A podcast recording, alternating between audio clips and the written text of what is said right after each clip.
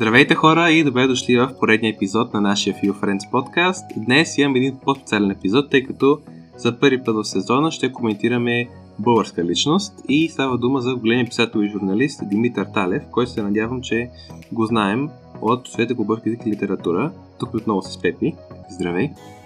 Здрасти, Алекс. Да, интересна биография, много интересна биография има, така че това, това ще е нещо, нещо, което се откори в този епизод. И дискусията би трябва да се получи е, интересна, защото много от нещата може да обогатим, с които може да се занимавали в училище. Така че, да, би трябва този епизод е интересен. А и плюс това, нали, както ти каза, първа българска, лично с български происход, така че, да, може да започнем направо. Димитър Талев е един от най-стъкнатите български писатели и журналисти, чието исторически романи са запечатали ключови моменти от историята на българския народ и които не случайно се изучават в училище и до днес. Пълното му име Димитър Талев Петров Палисламов. Той е роден на 13 септември 1898 година в град Прилеп, Османската империя по това време и си отива на 20 октомври 1966 година в град София, България.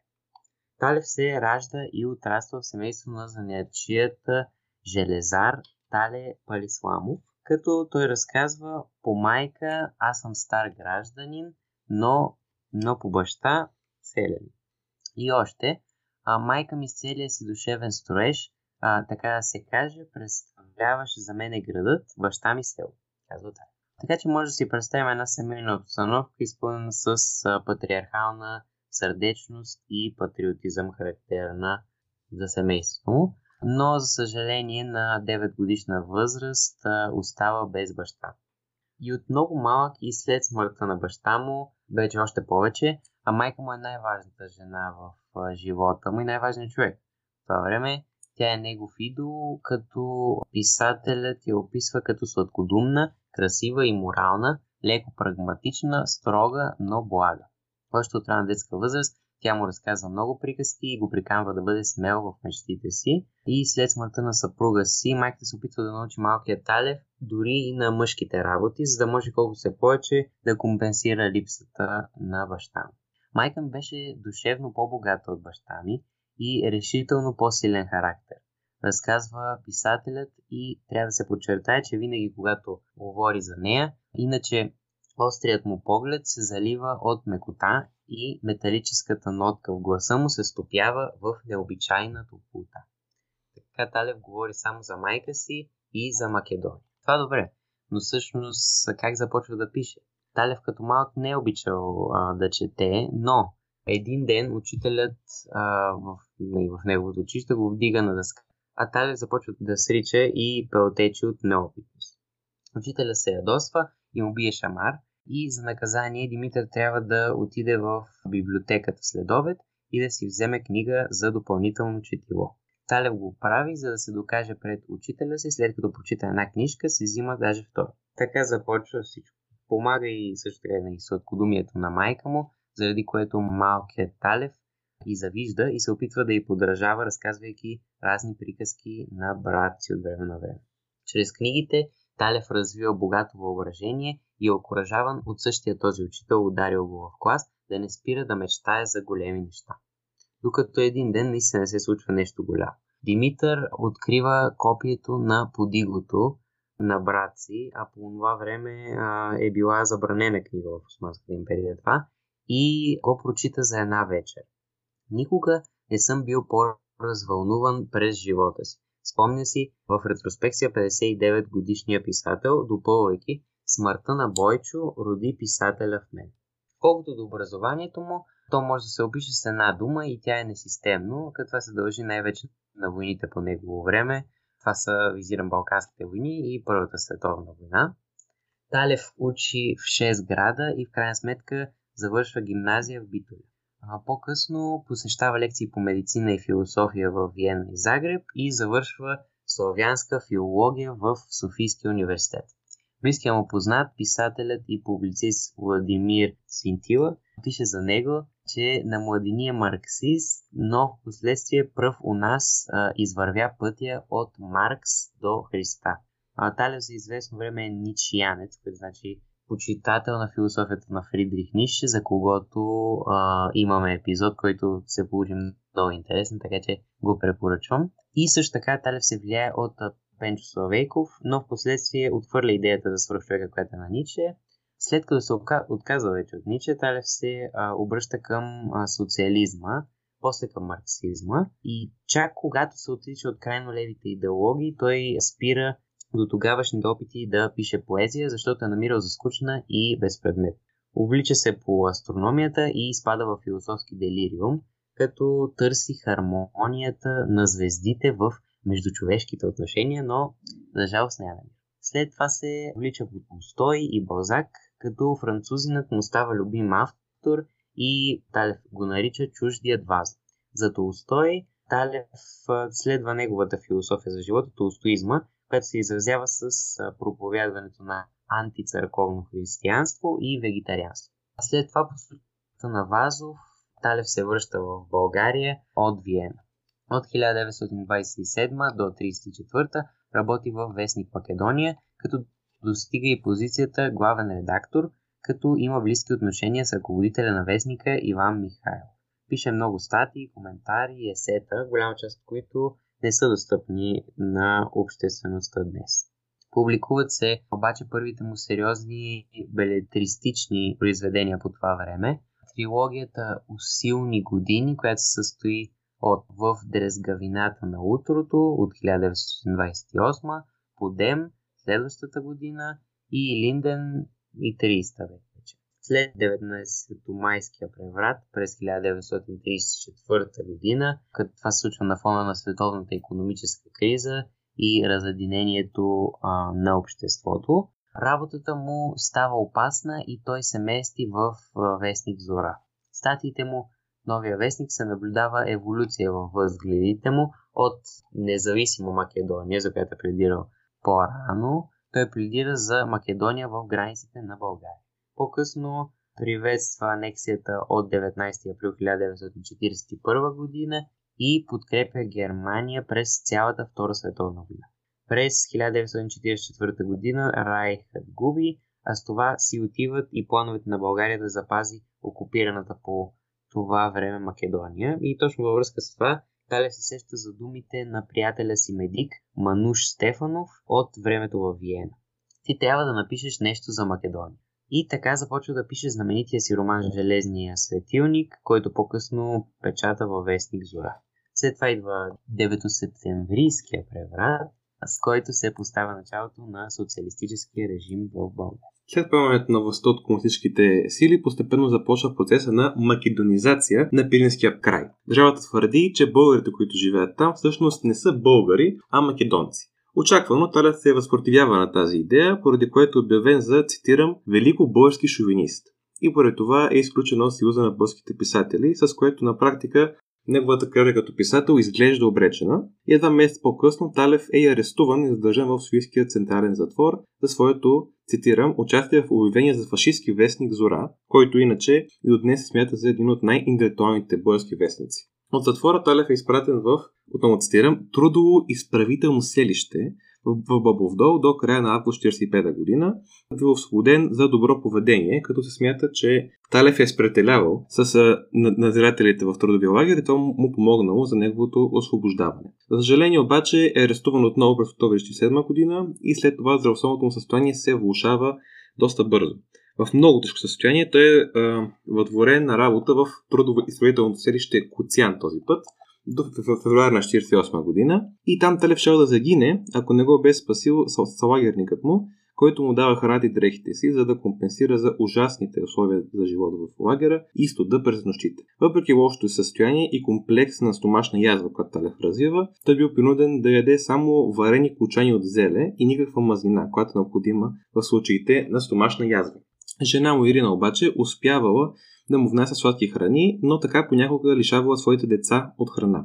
Сина Димитър Талев, Братислав, който днес също е писател, си спомня, че в училище веднъж раздават на децата по една кисик от 40 бучки захар, като това сега звучи малко странно на нас, но по това време са раздавали от държавата храна по училищата, тъй като сериозен глад е тързал обществото по това време през 50-те години. И с тези бучки захар майка му и съпруга Наталев спасява мъжа си, който е бил в критично състояние у нези дни. Впечатление прави наистина удадеността на Ирина, която познава Талев от гимназията и която често е казвала на своите приятели, че, цитирам, когато Димче си отиде, и аз ще си отида. И когато Талев умира, Ирина се срия психологически и казва, без него въздуха, който дишам, е отрова.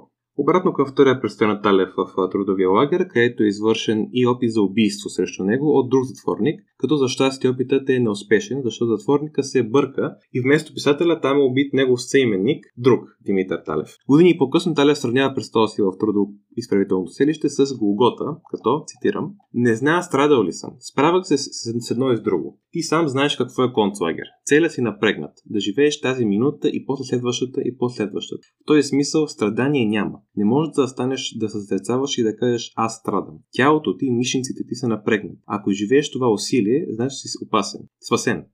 За кратко, но спасен. Това е Голгота. Голгота е едно усилие да се направи следващата крачка. Историческият Исус не спасителят, не синът Божий, а човекът, в който е въплатен, прави следващата страшна крачка. През 1938 година, след като Плиста издава нареждане за освобождаването на писателя, Семейството на Димитър Талев е селено от София в Луковит, където в условията на обществена изолация през следващите 10 години той доработва а, романа Желен светилник и създава и неговите продължения и Линден и Преспанските камбани. В края на 50-те години, началото на, на 60-те години обаче, властта променя изцяло своите виждания по македонския въпрос и постепенно застава на патриотични позиции. И в резултат на това Талев е реабилитиран напълно като достоен български писател интелектуалец. И не само това, ами и държавата, която през това го арестувала два пъти го праща в трудопопорителни лагери, го представя за стожер на българската култура, където Талев отличен с званията заслужил деятел на културата през 63 година, народен деятел на културата през 66 година и избран за член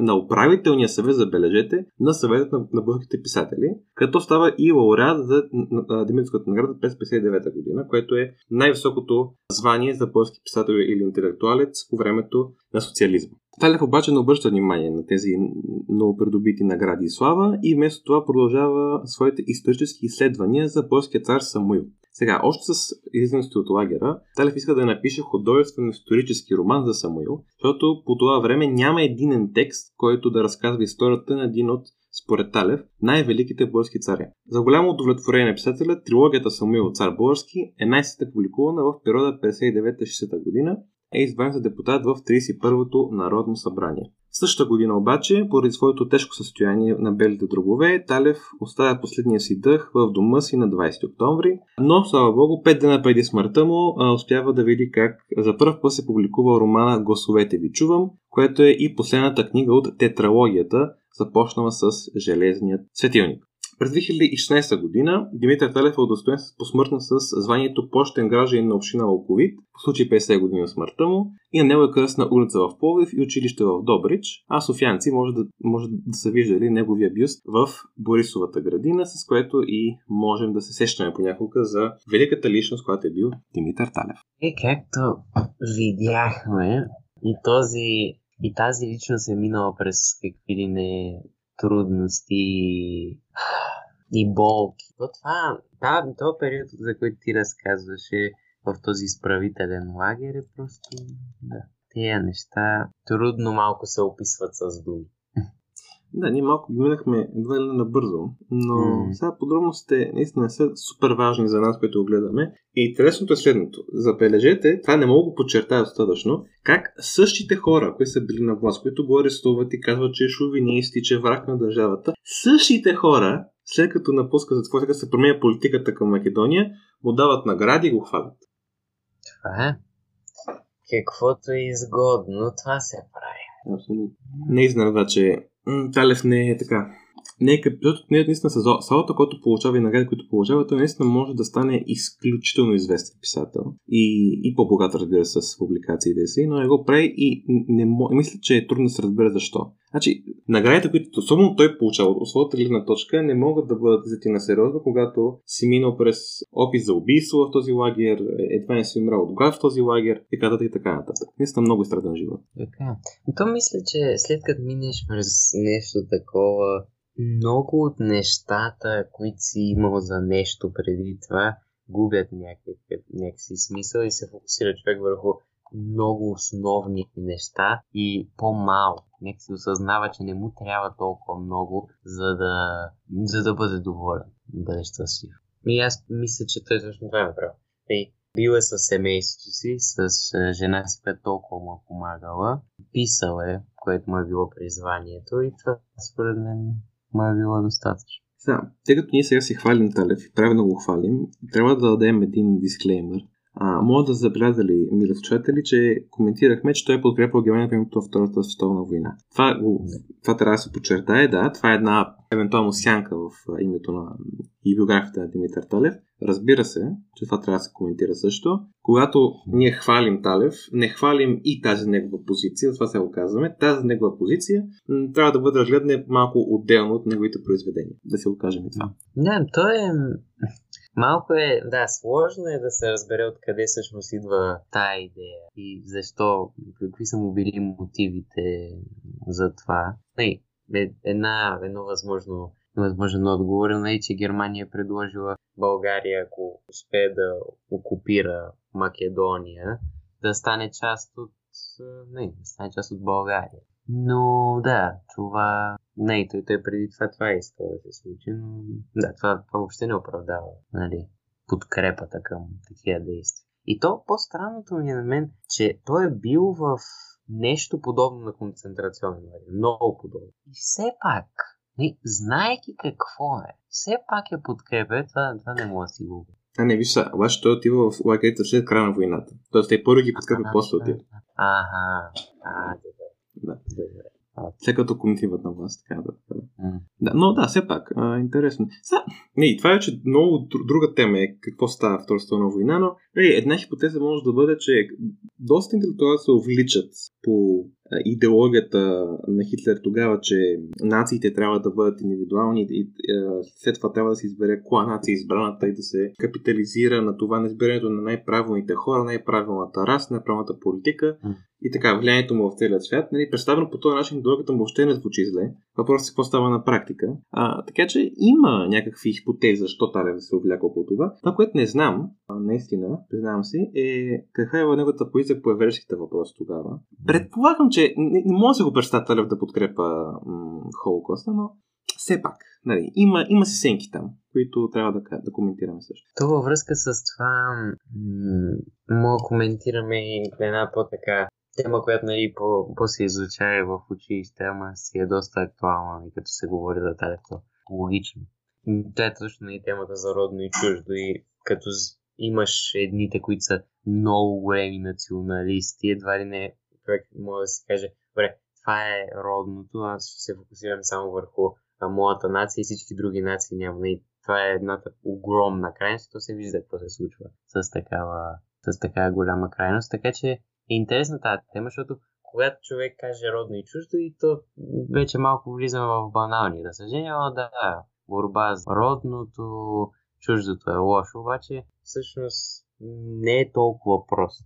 Просто така че това мога да се. Да, so, знам колко хора са чули Железен светилник. Надявам се да са, да са повече, защото мисля, че това е идеалният пример за визията на Талер за въпроса родно чуждо е, айде, без да навлизаме в подробности около сюжета, нали, може да се каже, че там се вижда как героите, които биват представени като чужди, етнически или по пристрастия, пристрастия или по визии по някакви въпроси, обогатяват хората, които възприемаме ние за родни, за българи и така нататък. Тоест, а, поне по мой прочит, това, което Таря спива да ни каже в а, светилника, е именно, че човек обогатява родното, наблюдавайки какво е чуждото. И наистина това, което ти каза съвсем прямо според мен, не е Издигането на пидестал на родното не е оправдание да покажем някакъв ултранационализъм и да бъдем агресивни към чуждото. Чуждо може да бъде огледалото, в което родното да се види и да се поправи. Да, то аз на тази... Някакси гледам на тази тема малко и по, и по, по, по-индивидуално, може би я свеждам до индивид, защото ако си представим един човек, няма значение откъде е. И той започна да контактува с различни хора от различни места и започна да си обогатява а, знанията по различни пътища. Няма значение. Това би било добро за този човек. И проблемът, може би, който идва от а, а, нали, тази тема, която е, и от чуждото, и защото а, може да се гледа като негативно, е когато другия човек някакси започне да се отдалечава твърде много от родното и не използва чудното за, чуждото за обогатяване, ами го използва за замяна на родното. Което ето тук, според мен, е другата крайност. Пък съвсем да се отречеш от родното, което пак не е добър подход. Да, това е нещо, което много хора го правят, by the way, в, в съвремето. Mm. И хора на наша възраст, защото всяка критика, която отправим към България, има тенденция да бъде вярна, за съжаление.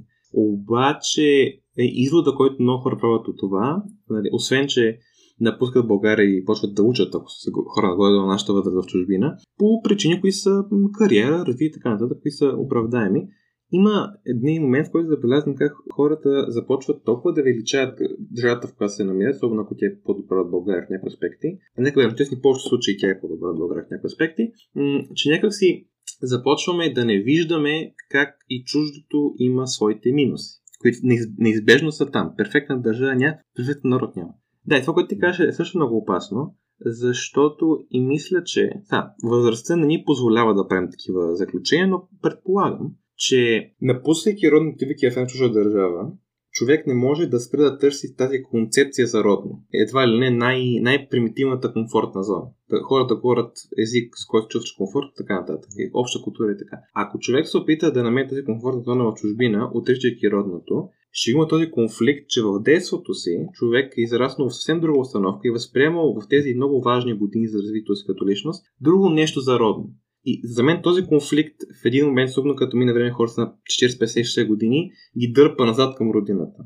Аз, да, относно ми хрумна това, че човек като отиде в друга страна, нека си да си, а, да кажем, не взимаме България, защото все пак говорим на български подкаста си е на български, ние сме си българи. Не. Когато човек не се роди някъде, това а, неизбежно става част от неговите основни характеристики. В смисъл, ти си найди колко си години, син на еди кого си, това ти е името и това ти е националността. Смисъл, има неща, които са си още от началото поставят основи на какъв е този човек, как се описва той. И мисля, че тук това, че ние сме някакси заслепени за а, проблемите в чужбина идва от това, че ние не се възприемаме като баш като граждани на другата страна. Ние си се възприемаме като българи, които са отишли там. И следователно, те в една държава, като имат проблеми, то не, а, не ти няма да е толкова тежко за понасене, колкото ако в нашата държава знаеш, че си му защото ти знаеш, че си българ. Няма значение къде отидеш и не, дали живееш 20 години в някаква друга държава а, имаш такова гражданство. Роден си тук, детството ти е било тук, значи си българин, ти го знаеш. Така че предполагам, че има нещо свързано с това, че ние някакси като отидем в чужбина сме като да, те имат проблеми, обаче не е чак толкова там, защото не е толкова свързано с мен. И това, което ти казваш за това, че почваме да търсим родното на... То, то няма значение, ако има, да, да кажем 40-50. Това, това, това според мен е така. И не, има хора, които много по-бързо се адаптират и успяват. Не, има такива, които а, аз съм чувал и за такива хора съм говорил. Отива в чужбините и казва, това просто не е. Не мога там. Екси, не, не му е. Има, има по-дълбоки корени. То тук имаше още едно а, произведение, сега като говорим за неща, които се учи в училище, сега като ми а, като говори за корени. Мисля, че се казваше как се, нещо дърво без корен. Да. Мисля, че така се казва. Дърво без корен.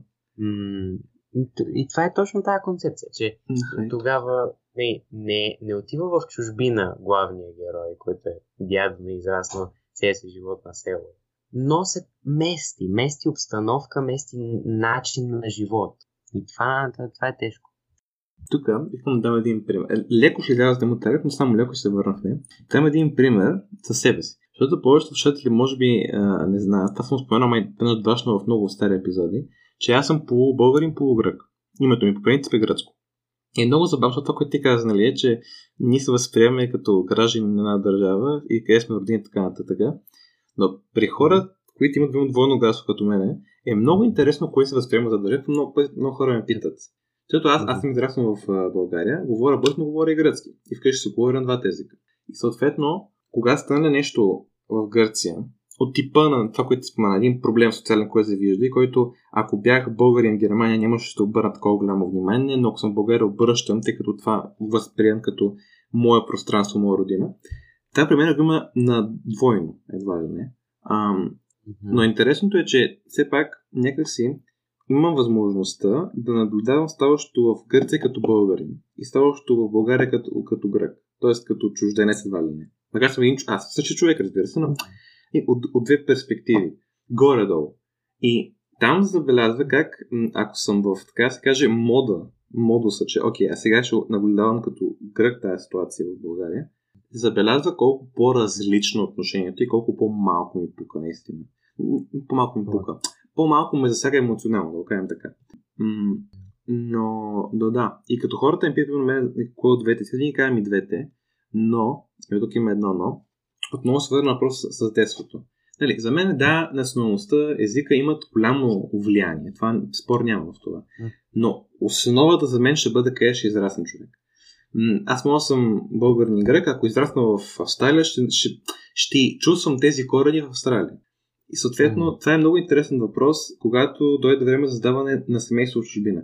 Там е много критично човек да е напълно ясно, че ако се, ако се зададе дете, което израсне или пък отиде в училище в друга държава, не може да не очаква това дете, освен националностите, които ще има своите родители, особено ако се говори такъв език вкъщи, да има много силни и ясни корени в тази втора, трета държава, където е израснало. Така е. Е, това, това е много интересно, да. И ти имаш уникален нали, опит с това, с двойното гражданство, така че да. Това е важно. М- то аз мисля, че малко, малко или много в, с тия проблеми, които са, да кажем, на държавата, като видим, че са толкова големи, някакси просто нямаме, не искаме да останем тук. Не, това е с те всичките хора, които отидат да работят в чужбина и са просто е, по-добри пари, по, да кажем, по-добро здравеопазване или там каквото и да е, могат да си изберат. Обаче, така, а, извини. Ще си започнал там, където успех. Да, беше на обаче, да. Mm-hmm. Обаче, това не значи, че когато избягаме от този проблем, той няма да се върне. Защото, както казвам, ако сме израснали тук и всичките тези неща са внедрени в нас, няма как под някаква форма това да не ни е проблем после. И не можеш да се. да кажеш, добре, това не ми харесва, не ми харесва къде съм се родил, не ми харесва положението в тази страна. Чао. Това не става. И, а, даже и да ни се иска. Просто и, и, и аз според мен това е, това е тук много важно. Че ако отречем част от себе си и се опитаме да избягаме от нея, това ще ни носи само проблем. А това, че положението при нас е по-зле, отколкото в, примерно във Франция или в Германия, това значи само едно, че ние трябва се пробваме да го оправим. Защото ако работим за решаване на някакъв проблем, той ще, ще се подобри. Мисъл, решение се някога ще дойде. Докато ако избягаме от него, той, той не изчезва. Той просто си седи там и чака удобен момент да се покаже. И това дали ще е във формата на носталгия, дали ще се случи, когато трябва да започваме семейство и всякакви, всякакви такива неща. Според мен това трябва да даде някой. Мен ми е много интересно да говоря всъщност с някой човек, който, не знам, ако ти е, имаш опит и си говорил, ще е интересно да кажеш. Някой човек, който е отишъл там, живял си е тук, където са всякакви такива неща и е отишъл в чужбина и си е останал там. Ма си е останал много, много бе. И как той се? Да, ми, има и такъв познат. Той е а, една приятелка на майка ми, по-скоро дъщерята на приятелка на майка ми, която живее в Германия, в Райбург и там тя е завършила медицина, работи като офталмолог, т.е. лекар за очите. И тя сега е 31, дъщерята, и тя е там от студентка, от студентка. Тоест тя е там вече 14 години. И тя е интересна, тя казва, че не ще да се върне, за нея тя се намерила, как да кажа, м- освен финансови така, кари, кариерния път, си е намерила и а, комфортна зона с приятели, културна комфортна и така нататък. И казва, че да, България е нормално. Понякога ги липсва, слуша бъдски новини или чете вестници, поръчки, така онлайн и така нататък. Но няма някаква такава, няма едно силно тегляне назад към България. И интересното беше, че тя имаше такова изречение, което е на впечатление. И то беше, че м- са, не, ще го периф... не мога след, но ще го префразирам някъде. Идеята беше, че тя каза, човек а, из, избира, избира родината си а, спрямо това, което иска да постигне в живота. Което ме ми стори напълно грешно, като, като го чух, защото човек си избира родината, според мен. Обаче той, там има един много важен детайл в тази ситуация. Той, и този детайл беше, че от малка тя много пътува. много пътува. Посещава една 15 държави до, до 18. И когато от малко дете имаш този принцип на аз сменям държави, обстановки и така нататък, мисля, че е зверски по-лесно човек се адаптира. Логично. Това, което обаче искам да почитая също така, това е, че е мое, мое, мое разсъждение, тя е на 31 години. Какво ще стане, когато е на 40-50, аз не мога да знам. Смея да предположа, че има голям шанс да се завърне в България, като стане на 40-50 години. Това, дали така или не, не знам. За сега не е семейна, така че още свърне вред. Иначе, искам да добавя, вече да малко към Талев. Ние вече коментираме повече държавата и родното, не родното чуждото, което е супер, защото мисля, че това е продължение на темата. М- проблем, като начало, като кажем държава и родина, за мен това са различни неща и ще покажа защо са стали като пример. Ако приемем се едно и също, ако приемем, че държавата и родината в България, примерно, където иде, не се различават, това са просто два термина за различаване на някои политически обстановки, не едно и също. Тогава Талев, който е бил адски, адски сериозно измъчван, опит за убийството срещу него от държавата, който е прекарал общо, не знам, 3-4 години в концентрационна практика лагери, той човек би трябвало и, и показвал, че изпитва сериозна горчивина и ако ще да е неприязан към държавата, това, което е направила. Никой не може да го вини. Е по тази логика обаче, том държавата единствено е също в този сценарий хипотетичен. Той не би трябвало да изпитва тази сладост за България, за Македония, не, по, по част от неговата родина, когато пише за нея. Но не само, че го има, има тази сладост, ами той отделя цялата си кариера като писател в писане на книги, произведения с художествено-исторически мотиви за България и Македония. Тоест тук нещо, нещо не е окей. Okay. Това, което не е окей okay за мен е, че тази концепт, че едно също, не е правилно. Тоест, когато забелязвам проблеми в държавата, как да го кажа без да назовавам имена. Добре, когато има един пожарникар, който е според нас е проблем, това не трябва да влияе пряко на нашата представа за Стара планина, или за баницата, или за киселото мляко. Съм там такива примери, които са банални, обаче за мен това конституира родината, а не пожарникари. И следователно, когато има пожарникаря, трябва за мен да използваме баницата киселото мляко и стара планина като мотив, като сила, като мотивация, да променим така държавата, че да могат да живеят в хубава симбиоза държавата и родината. Защото колкото и си говорим, те са различни, но все пак географ са на едно място. Тоест влияе си много повече държавите, колкото родни чуждо. Така че има логика според мен, обичайки родината си, човек да се опита да промени държавата. Това, което за мен не е логично, е мразики държавата си или мразики аспекти от нея, човек да намрази родното. Това да ми би било фатална грешка. То, това, което е... Да. Това, което тук е важното е, че понеже сега си мислехме и за такива за българи, нали, които са отишли в някаква чужа страна да да се образоват и всяка, по всякакви причини. Нали, има хора, които се връщат тук и, и се опитват с своята експертиза да обогатят страната, да дадат нови възможности на децата. И представете си следния слайд. Ако образованието в нашата страна, примерно, беше на нивото на това на европейските страни, където ходят най-много а, студенти, които предполагам а, Германия, там тези, които са... Да, предполагам, че Германия, не знам. Но която и да е страна, ако образованието беше на такова ниво, тези всички ученици нямаше да имат някаква основателна причина да ходят някъде другаде. Не, освен там а, работа и такива работи. Но идеята е, че когато човек види, добре, защо се случва това, и почне да ходи по всеки един проблем, и когато много хора се съберат с различни а, експертизи и започнат да ги решават тия проблеми, те ще се решат. Така че м- просто има някои неща, които си изглеждат толкова големи, че си като ми, то не могат да се решат, ама това не е така. И да, имаме проблеми.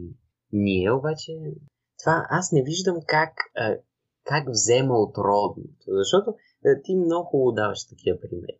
Какво общо има баницата и красивата ни природа с някакви политици? са нищо няма. Така че това, това е много важно. То стана малко. Дискусията отиде малко, да. Така, ама то като говорим по тази тема, той и Талев е бил. Да, е говорил по такива неща. И има много хубав цитат, който мога да прочетеш. Ще го прочета, да. И в основа него ще кажа после нещо. Сада на Талев е Управници, политици, общественици и интелигенция. Всичко потъна в безисходно безредие. Партии, крила, групи, кръгове, нови идеологии, нови теории, учения и секти. Но пълна безпътица. И в цялата тази матилка гъмжи една тъм, тъмна паплът от шмекери и лицемери. Дошло е сгодно време за тях. В мъчителна лутаница ние намразихме сами себе си. Търсим злото в себе си и обвиняваме сами себе си. В мъчително самоизяждане и себе ненавистничество ние ослепяхме и не виждаме истината, която блести пред нашите очи и която може да се изрази с една дума – борба. Да разкъсваме, да разкъсваме тая мрежа, в която сами се оплитаме, да се отворят нашите очи и да видим, че не враговете ни са толкова страшни, страшни, колкото сме страшни сами за себе си. Това е простата и жестока истина в нашата национална трагедия. Това е белегът на нашата народна съдба. Сега, тук Талев засяга и други неща. Един вид, че това е много чест мотив в нашата история като българи, че често имаме такива ситуации на, как го каза, шмекери и лицемери. Но това е друг въпрос. Това, което тук ни казва Талев на практика, първо, това, което казва Талев, го казва 50-те години, но мисля, че ако го чуете е така от някъде в днешно време, би се съгласил, че е доста актуален въпрос. Поне мое мнение така. Но ето като Талев показва нещо друго. И то е, че по темата държава и родина. Те наистина не са едно и също, но си влияят твърде много. И затова казвам, че е хубаво, когато ние осъзнаем първо, първа стъпка, че държавата и родината не са едно и също. Втората стъпка не трябва да бъде окей, аз ще си запазя родината и ще хвърля държавата нали, в себе си като отношение. Това окей, ама не става, тъй като си влияят държава и родина. Следователно, има лойка борбата, за да цитирам отново Талев, не срещу държавата, внимание, ами срещу порочните практики, според нас, гражданите, на държавата, да бъде мотивирана от нашата любов към родината. А, и съответно, да не съм чул коментар, защото това, това, това го чувам, разбира се, аз не мога, или още по-любимото ми, примерно, това, което каза ти, беби, проблема с образованието, някой да каже, ми аз съм инженер, не съм в тези среди, не мога да помогна. Добре, ти си инженер, ама проблемът не е само образованието. Дам веднага един пример. Да кажем, че в България става много в университет да, кръстим, да въртим университет Хикс. То е на нивото на Кембридж. Okay? И там вътре има страхотни професори, страхотно отношение, страхотна организация, работи се, приемат се доста кадърни и талантливи ученици и изкарват страхотна работна ръка. Квалифицирана и мотивирана. Страхотно. Чудесно тук. И къде ще работят тия хора? Къде ще се намерят индустрии и работни места за толкова високо квалифицирани хора в България? Тоест, проблем, това искам да кажа, че проблемът не е еднопластов. Да кажеш, че нямаме добро образование, правим образование, готово. Образованието в този аспект води веднага към проблема, че имаме не много добре развит пазар на труда. Това води до това, че имаме, примерно, само малко спекулирам, не много добре развита организация в администрацията на бизнес компаниите. Това пък води до това, че там има и корупция и така, и така нататък. И в цялата тази верига не може някой да ми каже, че има такава професия или има такива интерес, че не може да помогне никъде. Просто не може да убеди в това нещо. Така че аргумента аз не мога или аз съм компетентен не съм го чул, за мен това не е вярно. Това е извинение пред себе си, което си давате, но то е иллюзия. Така е. Аз точно а, са, въобще не си спомням как се казваше човека, за което съжалявам, обаче беше точно такъв пример. Човек, който е учил в Цюрих, в този технологическия институт, който е на едно от първите места относно технологии и така в, в света. Българи. Отишъл да учи там. Станал а, а, професор, бизнесмен е, т.е. много образован човек и, и, отгоре и за може.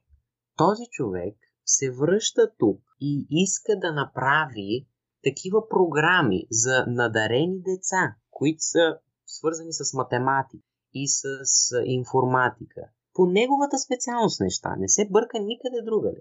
Той си знае а, в какво е добър и иска тук деца като него, когато е бил не нали, по-малък, да имат възможност да се развиват в неговото направление, в което той си е експерт. Така че ето един пример, който просто доказва, че всеки човек може да направи. Съдърсът, кой е? Да. Възможно е да има Но... и тук намирам Димитър Димитров. Не съм сигурен. Може, може да, да постнем нещо свързано с него. Да, ще го потърся, а, защото... Да кой бях чул? Сега от теб го чул за първ път, да. Но, бедове, е, е нещо друго интересно. Как едно име сега? Димитър Димитров. Може да не е той. Но идеята ми е колко хора са го чували този човек, ако не е този за Цюрих. Малко. А този човек, който гледам в една статия, пак в Цюрих е завършил и а, се е върнал в България на 27 години трябва да е в днешно време и нещо, нещо в някаква лаборатория. Па сега няма да ходя подробности. Идеята ми е, че такива хора има много. Значи, българите не сме тапаци. Има много хора, много българи, завършили, имаше желанието да се върнат. Въпросът е, защо па ние не знаем за тях? Една, един въпрос, защото сме така, не сме си отворили очите за тях. Добре, хубаво. Но да ги отворим, забелязва се, как да кажа, едно една липса на диалог по този проблем в обществото в тази сфера, в сферата. Добре, когато се появят хора, които могат евентуално да решат части постепенно от този проблем, който коментираме сега, защо тези хора не се промотират, не се наблюдават дали пък не правят нещо, което може да повреди, да навреди на това как да, да оправят. Защо се финансират, ако се окажат, така да се каже, годни за финансиране? Защо се занимаваме с тях? Като цяло? Е въпросът тук. Да. Не, виж са, аз а, мисля, че ние имаме... И, и това, е, това е хубавото, защото нас основно ни слушат хора на нашата възраст. така че това е хубавото. Не, ние не можем да променим до сега какво се е случило, обаче можем да променим това какво ще се случи. И аз знам със сигурност, че а, хора, които ни слушат, ще отидат да учат в чужбина. Е, това е възможно. Да отиде човек, да се квалифицира, да разбере какво значи добре устроен сектор някъде, няма значение какво е, и да донесе тези знания, да се опита да постигне, да поправи, да подобри нещо в родина. Е, това е. Това, ние можем да направим и мисля, че а, трябва, имаме дълг към, към родното. Тук даже може, защото нали, ние май преди, нямахме, да, нямахме предизвикателство, но преди други епизоди сме имали. Е, сега ще идем едно предизвикателство, което е много дългосрочно. Ако станете високо квалифицирани в чужбина, варен се поне малко в България, се пробвайте нещо да решите. Ето, това. Това ще е готин челендж. И нещо последно, пълно от аз вече мисля, че темата полека лека си е черпва, макар че много интересна. Нещо, което искам да добавя, е, че темата може да не стори банално защото се комуницира на много места и е в училище включително. Има причина нещо да е банално обаче. Термина клише, по принцип, знам колко хора го знаят, идва в началото имало значението на изконна истина. Цено на нещо, което просто е вярно и не подлежи на коментар. Сега има друго значение, беше проекта лек. Идеята ми е, че тези, думи, тези а, теми имат причина с толкова често разговаряни и не стига да кажем, добре, това е клише, Знам ги тези неща, минаваме нататък. Какво друго има в TikTok? Не. Ако нещо е клише, си струва да се обърне внимание защо е клише. И тогава може да кажем, окей, аз знам тази тема, знам какво да правя по темата, сега в TikTok. Нали?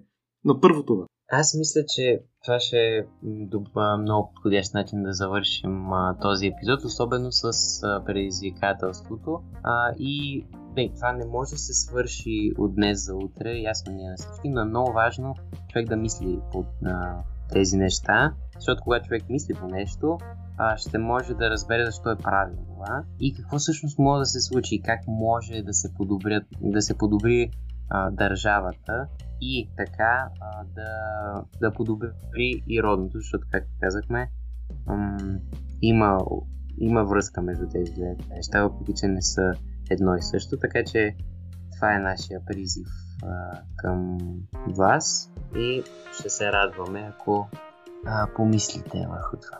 Абсолютно. И така, даме за да ви хареса от днешния епизод. Стана малко по-така отворена дискусията, но мисля, че това не пречи. А, ние ще се чуем следващата събота, където продължаваме с една друга известна личност. Ако ви хареса епизода, може да проверите и нашите социални мрежи, Facebook и Instagram, където качваме интересни постове около хората, които обсъждаме. Следващата събота да те спекат хубави да се усмихвате и от нас. Чао, чао! Чао, чао!